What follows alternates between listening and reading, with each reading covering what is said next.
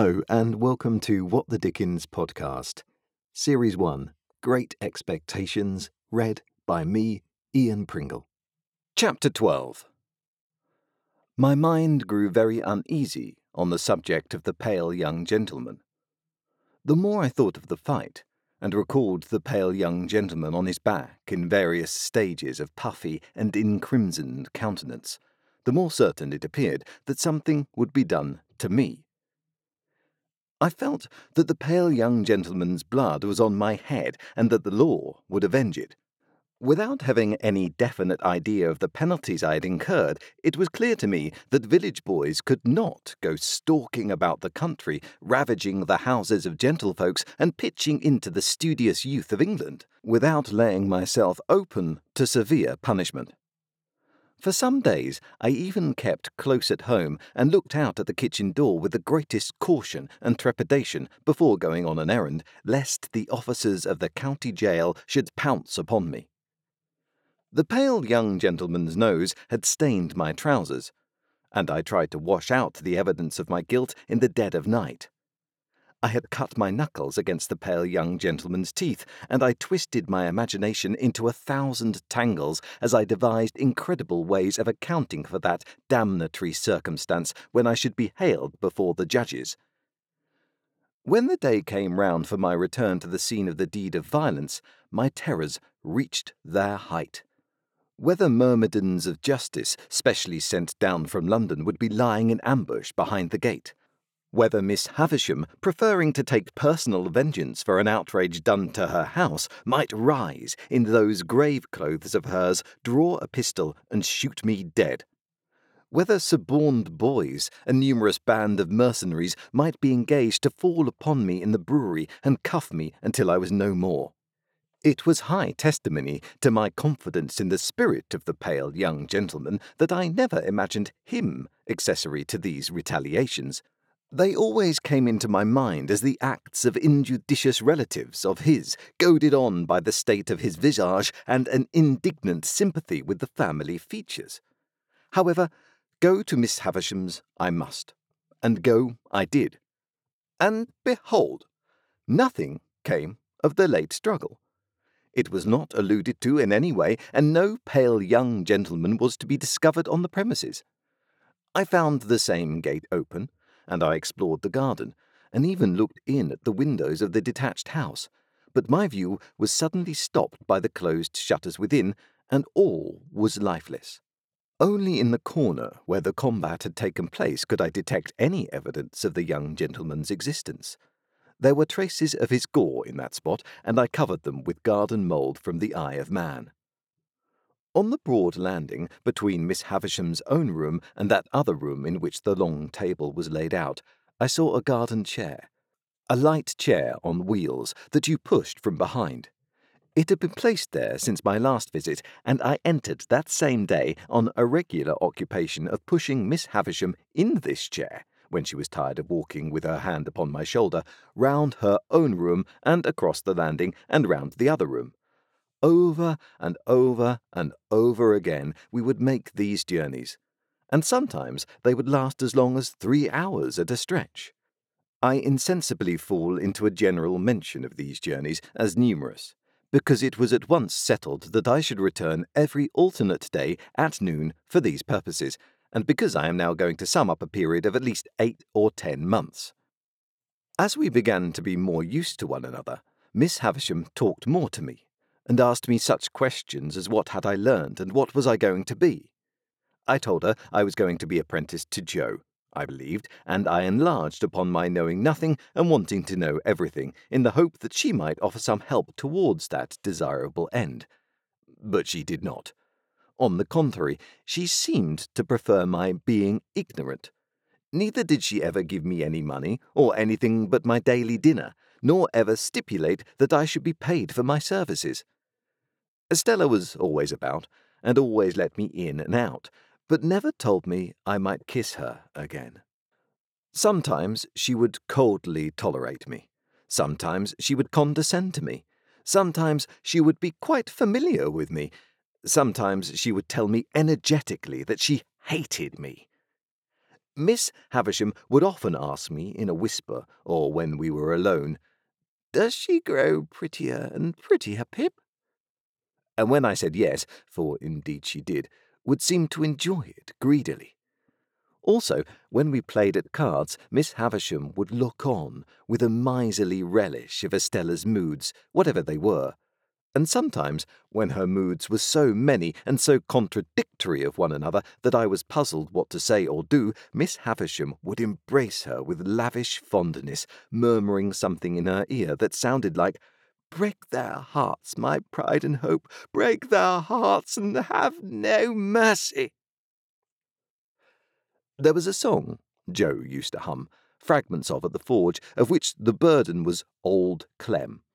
This was not a very ceremonious way of rendering homage to a patron saint, but I believe Old Clem stood in that relation towards Smith's. It was a song that imitated the measure of beating upon iron and was a mere lyrical excuse for the introduction of Old Clem's respected name. Thus, you were to hammer boys round. Old Clem, with a thump and a sound, old Clem. Beat it out, beat it out, old Clem. With a clink for the stout, old Clem. Blow the fire, blow the fire, old Clem. Roaring drier, soaring higher, old Clem. One day, soon after the appearance of the chair, Miss Havisham suddenly sang to me with the impatient movement of her fingers, There, there, there, sing! I was surprised into crooning this ditty as I pushed her over the floor. It happened so to catch her fancy that she took it up in a low, brooding voice as if she were singing in her sleep. After that, it became customary with us to have it as we moved about, and Estella would often join in, though the whole strain was so subdued, even when there were three of us, that it made less noise in the grim old house than the lightest breath of wind. What could I become with these surroundings? How could my character fail to be influenced by them? Is it to be wondered at if my thoughts were dazed as my eyes were when I came out into the natural light from the misty yellow rooms? Perhaps I might have told Joe about the pale young gentleman if I had not previously been betrayed into those enormous inventions to which I had confessed. Under the circumstances, I felt that Joe could hardly fail to discern in the pale young gentleman an appropriate passenger to be put into the black velvet coach. Therefore, I said nothing of him. Besides that, shrinking from having Miss Havisham and Estella discussed, which had come upon me in the beginning, grew much more potent as time went on. I reposed complete confidence in no one but Biddy. But I told poor Biddy everything. Why it came natural to me to do so, and why Biddy had a deep concern in everything I told her, I did not know then, though I think I know now.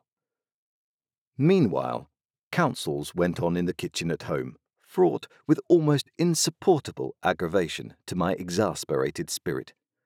That ass, Pumblechook, used often to come over of a night for the purpose of discussing my prospects with my sister, and I really do believe to this hour with less penitence than I ought to feel, that if these hands could have taken a linchpin out of his chaise cart, they would have done it. The miserable man was a man of that confined stolidity of mind that he could not discuss my prospects without having me before him, as it were, to operate upon, and he would drag me up from my stool, usually by the collar, where I was quiet in a corner, and putting me before the fire as if I were going to be cooked, would begin by saying, Now, mum, here is the boy. Here is the boy which you brought up by hand. Hold up your head, boy, and be forever grateful unto them which so did do. Now, mum, with respections to this boy, and then he would rumple my hair the wrong way, which, from my earliest remembrance, as already hinted, I have in my soul denied the right of any fellow creature to do, and would hold me before him by the sleeve, a spectacle of imbecility only to be equalled by himself. Then he and my sister would pair off in such nonsensical speculations about Miss Havisham and about what she would do with me and for me that I used to want, quite painfully, to burst into spiteful tears, fly at Pumblechook, and pummel him all over. In these dialogues, my sister spoke to me as if she were morally wrenching one of my teeth out at every reference. While Pumblechook himself, self constituted my patron, would sit supervising me with a depreciatory eye, like the architect of my fortunes, who thought himself engaged on a very unremunerative job. In these discussions, Joe bore no part. But he was often talked at while they were in progress by reason of Mrs. Joe's perceiving that he was not favourable to my being taken from the forge. I was fully old enough now to be apprenticed to Joe, and when Joe sat with the poker on his knees, thoughtfully raking out the ashes between the lower bars, my sister would so distinctly construe that innocent action into opposition on his part that she would dive at him, take the poker out of his hands, shake him, and put it away. There was a most irritating end to every one of these debates. All in a moment, with nothing to lead up to it, my sister would stop herself in a yawn, and catching sight of me, as it were incidentally, would swoop upon me with, Come, there's enough of you. You get along to bed. You've given trouble enough for one night, I hope. As if I had besought them as a favour to bother my life out. We went on in this way for a long time, and it seemed likely that we should continue to go on in this way for a long time, when one day Miss Havisham stopped short as she and I were walking, she leaning on my shoulder, and said, with some displeasure, You're growing tall, Pip. I thought it best to hint, through this medium of a meditative look, that this might be occasioned by circumstances over which I had no control. She said no more at the time, but she presently stopped and looked at me again, and presently again, and after that looked frowning and moody. On the next day of my attendance, when our usual exercise was over and I had landed her at her dressing table, she stayed me with a movement of her impatient fingers. Tell me the name again of that blacksmith of yours. Joe Gargery, mum.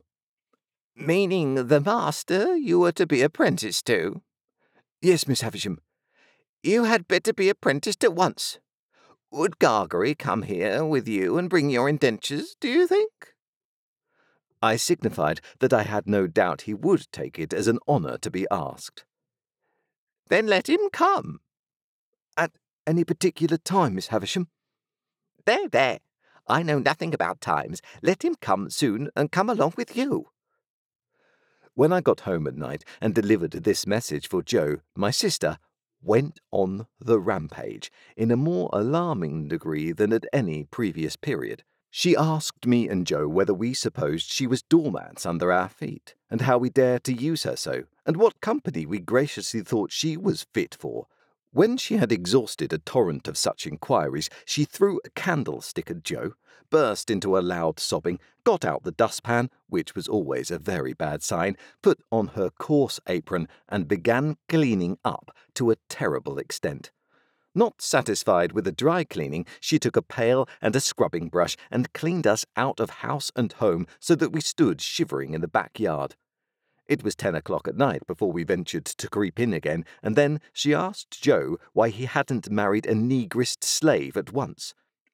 Joe offered no answer, poor fellow, but stood feeling his whisker and looking dejectedly at me as if he thought it really might have been a better speculation. Thank you for listening, and I hope you enjoyed that chapter. If you did, and you want to listen to more of these, then I would love to record all of Dickens' work but I might need a little bit of help. So if you can, and if you can't, don't worry, but if you can, then I do accept donations. If you go to the show notes for this show or any of the others, you'll see there's a link to PayPal, and you can just send me a bit of change. Um, I'll have a cup of tea or a cup of coffee or even a beer if you're feeling generous, and that would be lovely. If you do do that, then please leave me your contact details just so I can say thank you. And also, what I'd like to do is when I've finished this whole book, I'd like to package that up. And if you've donated, then I'll send you the full MP3 so you can have the whole book to yourself completely mastered without these bits so you won't be getting interrupted by me at the end or anything like that and you can listen to that as many times as you want. So you'll find the link in the show notes and also if you want to you can go to my website and donate there that's www.ianpringlevoiceover.com forward slash podcasts and you'll find um, the donate button at the bottom. Thank you. Goodbye.